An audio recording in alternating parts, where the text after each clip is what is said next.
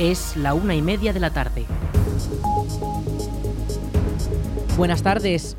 Lunes veintisiete de marzo comenzamos el espacio para la información local en el ciento siete punto cuatro de la F M. Les habla Aritz Gómez. Arranca una nueva edición de La Almunia Noticias.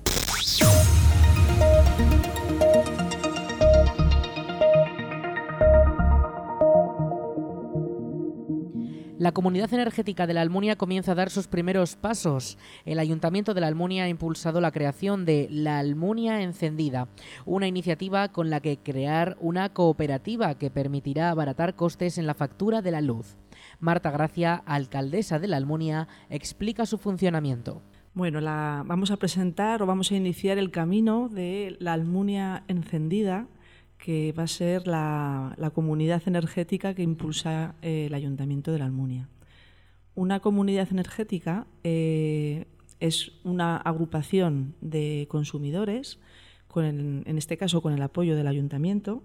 Es una, una agrupación que consiste, así muy resumidamente, en que, en que un grupo de consumidores se, se organizan en una asociación, una cooperativa, para eh, compartir las placas eh, solares, ¿vale? Entonces, en lugar de colocarse cada uno las placas en su propio tejado de forma autónoma uh-huh. y con su y con suministro propio para sí mismo, pues en aquellos casos en los que por una razón o por otra no es posible esta colocación, pues porque tu tejado no te lo permite o porque tu consumo eléctrico no, no hace eficiente o no hace rentable una inversión tan grande como para poder ponerte tus placas, o por la razón que sea, tú te puedes asociar a una comunidad energética de autoconsumo, que es una cooperativa, y el ayuntamiento lo que hace es ceder el uso de cubiertas municipales, por ejemplo, puede ser la, la cubierta de la escuela universitaria, por ejemplo.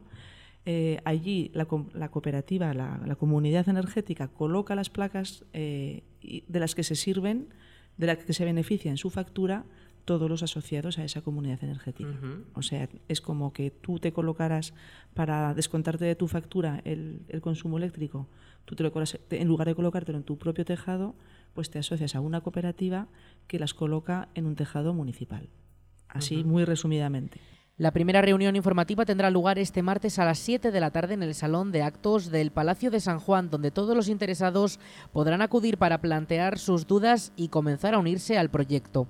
Desde el consistorio estiman que este mecanismo permitirá a los almonienses abaratar la factura de la luz con el uso de las instalaciones municipales de generación eléctrica. Además, según explican desde el consistorio, este modelo de cooperativa se beneficiará del nuevo decreto ley aprobado por el Gobierno de Aragón que regula en este sentido las condiciones de las comunidades energéticas. Faxa ha informado de que a partir de las tres de la tarde se producirá un corte de agua en la calle José María Contín, desde el cruce con la carretera al partir hasta la carrera El Romeral. El corte del suministro se produce debido a una avería que se intentará solucionar durante la tarde. El suministro, según informa la empresa concesionaria del servicio, se restablecerá sin previo aviso. Para más información, Faxa dispone de un número de teléfono en el que atienden consultas. Este es el nueve siete seis seis cero cero tres dos dos. Lo repetimos, nueve siete seis seis cero cero tres dos dos.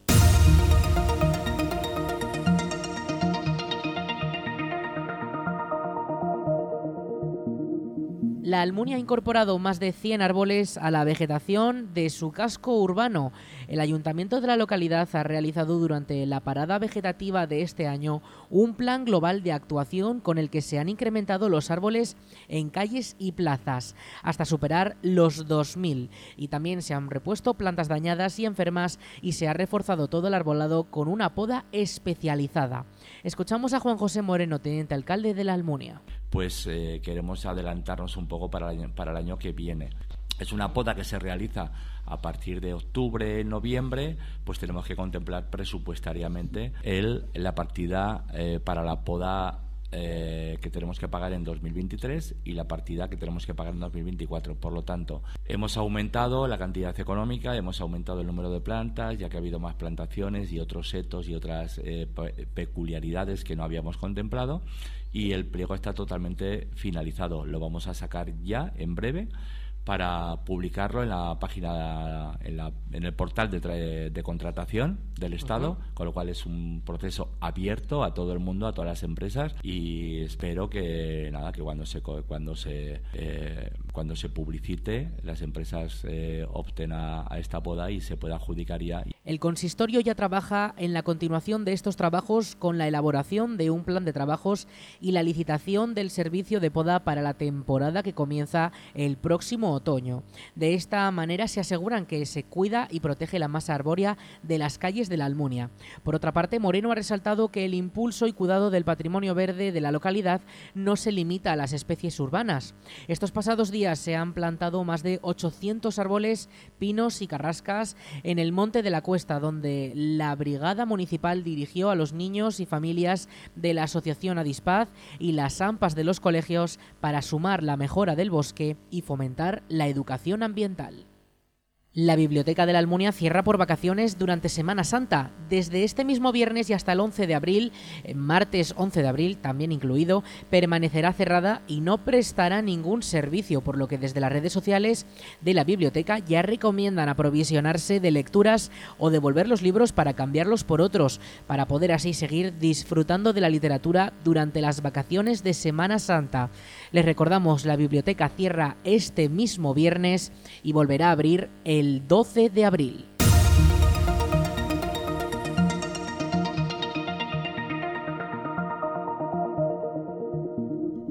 Bonaria ampliará su centro todavía sin terminar para tener sus propias instalaciones energéticas de hidrógeno y biogás, una sede corporativa y mayor capacidad de almacenaje en frío. Hasta el momento ya se han invertido ciento setenta millones de euros de los cuatrocientos previstos, según informa el periódico de Aragón. La empresa quiere apostar por sus propias instalaciones de hidrógeno y de biogás. Con este último podrán cerrar el círculo y aprovechar los restos de la producción y transformarlos en energía de manera local. Una idea muy similar a la planta de biogás que también se va a instalar en la Almunia y que prevé abastecerse de la gallinaza de las granjas productoras de huevos de la zona. Actualmente, según ha indicado la propia empresa agroalimentaria, el centro de Bonaria en Épila ya abastece unas cien tiendas situadas entre Aragón, Navarra y La Rioja, con diez tráileres cargados diariamente. Esta lista también se incluyen las de Valdejalón y su área de influencia. Además, la gasolinera junto a la autovía A dos ya presta servicio a los vehículos vehículos que quieran repostar desde principios de este año. Los próximos objetivos del macrocomplejo para dos mil veintitrés pasan por poner en marcha el lavadero de cajas reutilizables que se usan en el proceso de producción y distribución o el comienzo del funcionamiento de la línea de procesado de almendra en la nave de frutos secos o también la finalización de la nave de líquidos para el tratamiento y envasado de leche, zumos, agua, vino y aceite. Bonaria sigue con dos mil veintinueve como la fecha clave para la finalización de las obras de este macrocomplejo de la agroalimentación, que supondrá cuatro mil nuevos puestos de trabajo en total en sus tres kilómetros de longitud. De todos esos puestos, una centena ya están ocupados.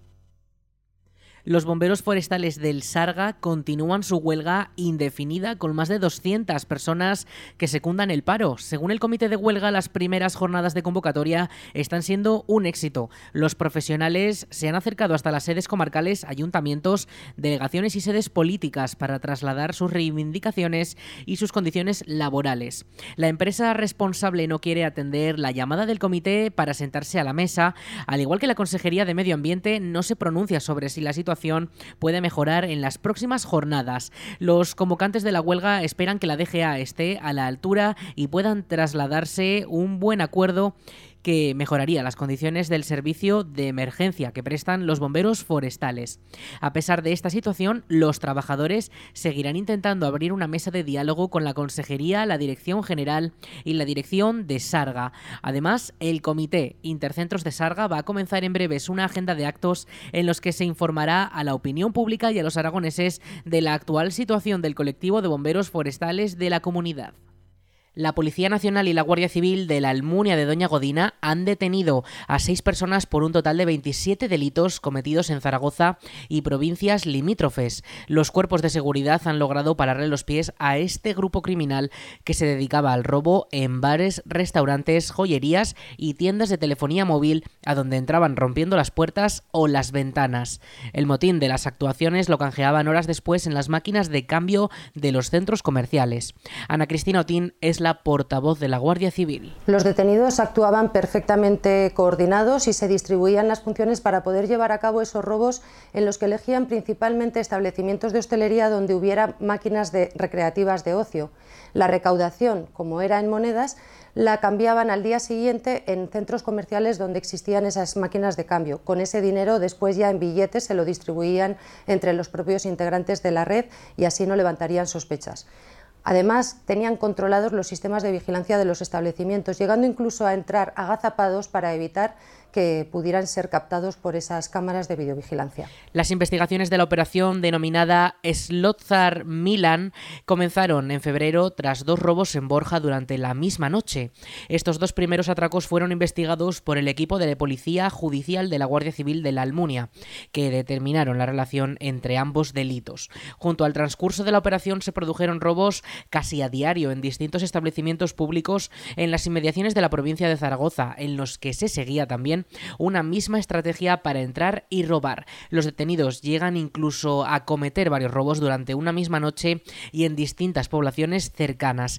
Cristian Aventín es el portavoz de la Policía Nacional. A lo largo del mes de febrero se producen varios hechos delictivos en la ciudad de Calatayud, en la que varios autores acceden con fuerza a establecimientos comerciales. El grupo de Policía Judicial de la ciudad se pone a investigar y a lo largo de esa investigación se solapa con Guardia Civil, que a la vez investiga a los mismos autores por hechos similares en su demarcación. Esta operación conjunta de Policía Nacional y Guardia Civil culmina el dieciséis de marzo con la detención de seis personas, todos ellos en la ciudad de Zaragoza, a los cuales se le imputan varios delitos de robos con fuerza, blanqueo de capitales y organización criminal. Según fuentes policiales, la investigación sigue abierta y no se descartan posibles nuevas detenciones.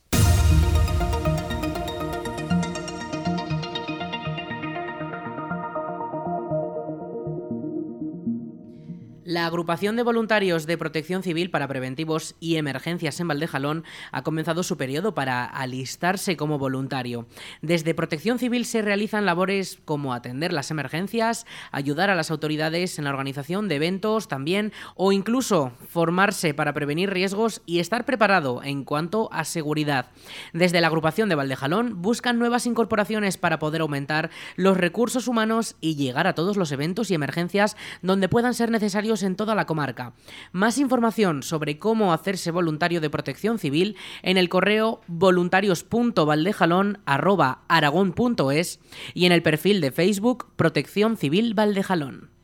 Regresa el ciclo de conversaciones con el autor de la Diputación de Zaragoza. La décima edición de esta agenda literaria comienza esta misma semana en Brea y Pinseque y finalizará en noviembre en La Almunia. Luz Gabás, Manuel Vilas, Pedro Simón, Ana Rosa Cañil y María Sánchez son los escritores que se pasarán por los pueblos de la provincia para hablar con los lectores de los municipios. Escuchamos a la diputada delegada de Archivos y Bibliotecas de la D P Z, Mercedes Trébol. Sabemos de la inquietud y sabemos del compromiso que tiene esta casa con la cultura, sobre todo eh, en los pueblos ya no más grandes sino más pequeños, de que todo llegue a, a, to, a toda la provincia de Zaragoza, y de este compromiso sale que estas actividades estén tan bien acogidas, y también porque en los pueblos hay mucha sed de aprender. Decía alguien que de los inventos que ha habido en el mundo, el más maravilloso el de los libros, y es verdad, ha sido nuestro refugio en el COVID, es nuestra manera de soñar, nuestra manera de salir de nuestro bolo más pequeño y de, y de Y de, de, de abrir mundo. El ciclo de conversaciones con el autor contará en esta nueva edición con dieciocho encuentros en total, de los cuales doce serán en municipios de la provincia y seis en la ciudad de Zaragoza. Durante un rato, los aficionados a los libros podrán conocer los aspectos que quieran sobre las obras que están leyendo. Miguel Mena es el coordinador del ciclo. La apuesta de, de este ciclo, desde luego, es la variedad en todos los sentidos, eh, empezando por generacional, porque tenemos autores agricultores desde nacidos en los años cincuenta, Ana Cañil, que es la más veterana, nacida en el cincuenta y ocho, hasta la más joven, María Sánchez, que es del ochenta y nueve. Y de géneros, pues fijaos, tenemos novela negra, tenemos novela histórica, novela romántica, novela familiar, ensayo divulgativo, libro de viajes, etcétera. Eh, desde la literatura popular a la prosa poética, al texto muy literario, un poco hay absolutamente de todo. Eh, eh, voy a empezar casi por el final, porque eh, se da una circunstancia que probablemente no se va a volver a repetir nunca más y que la hemos aprovechado, eh, y es que dos autores aragoneses hayan ganado los premios más famosos de España, el Planeta y el Nadal, en cuestión de solo tres meses, o sea, de, de octubre, que ganó Luz Gabás, a Manuel Vilas, que gana enero el Nadal. Pues es algo insólito y queríamos contar con ellos, y a propósito hemos, los hemos dejado además hacia el final del ciclo para, además se lo dije a Luz Gabás así, quería que me contase un poco también, que nos cuente, que comparta con todos los lugares donde vamos a estar lo que es durante un año haber sido Premio Planeta, cosa que Antonio y los Carmen Mola también pueden contar ahora ya año y pico en su caso. La Almunia será uno de los municipios que cierren la décima edición con un encuentro junto a Manuel Vilas, finalista del Premio Planeta dos mil diecinueve, con alegría, aunque tocará esperar, ya que este acto será el quince de noviembre a las seis de la tarde. Pero mientras tanto, podemos amenizar la espera con la lectura de montones de libros y las actividades que se organizan desde la Biblioteca de la Almunia. Vamos con la previsión del tiempo.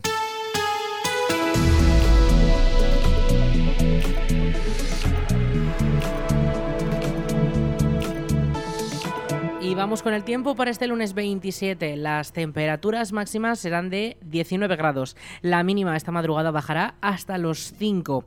Si bien durante las primeras horas de sol hemos podido ver esa nubosidad, que incluso parecía que iban a caer precipitaciones, no ha sido así. Los cielos ahora mismo están prácticamente muy despejados. Tenemos ese, ese cielo azul con esos rayos del sol, y las rachas de viento podrían llegar hasta los veinte kilómetros por hora.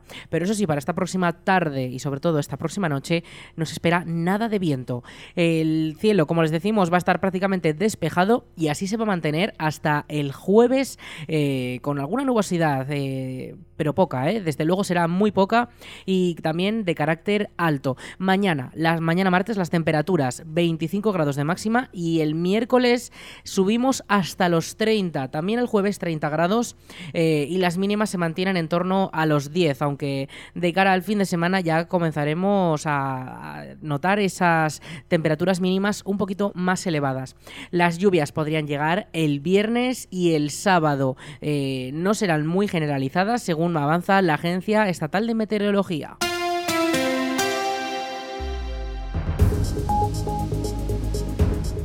Hasta aquí la información local en La Almunia Radio. En unos minutos, a las dos, toman el relevo nuestros compañeros de Aragón Radio Noticias. Más información en la almunia radio punto es.